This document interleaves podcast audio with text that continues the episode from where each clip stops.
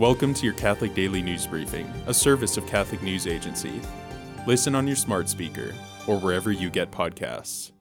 The regime of President Daniel Ortega has ordered police in Nicaragua to launch an investigation into the Catholic Bishop of Matagalpa, who they have detained for allegedly trying to organize violent groups to destabilize the government. Bishop Rolando Jose Alvarez, who was placed under house arrest and threatened with prison, has been openly critical of the abuses and human rights violations being committed by the Sandinista regime. In a press release published August 5, the Nicaraguan National Police accused high ranking leaders of the Catholic Church in Matagalpa, and Alvarez in particular, of using the communications media and social media to try to organize violent groups, inciting them to carry out acts of hatred against the population, creating an atmosphere of anxiety and disorder, disturbing the peace and harmony of the community. Such actions have the purpose of destabilizing the state of Nicaragua and attacking the constitutional authorities, the police continue.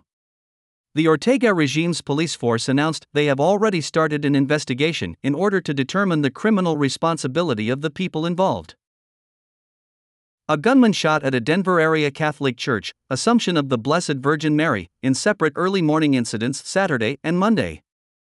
No one was hurt, but one estimate suggests the gunshots caused tens of thousands of dollars in damage.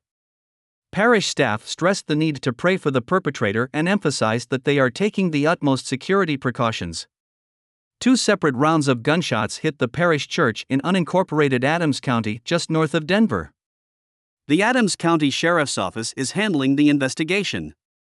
The parish church is on the same property as Assumption School, which serves about 130 students in pre K through 8th grade.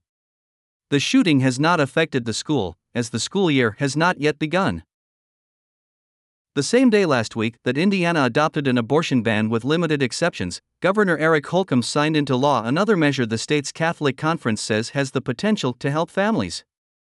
Known as SB 2, the legislation, which received broad bipartisan support, provides for a tax exemption for an adopted child, cuts the state's tax on children's diapers, caps the gas tax, and increases the adoption tax credit, the Indy Star reported.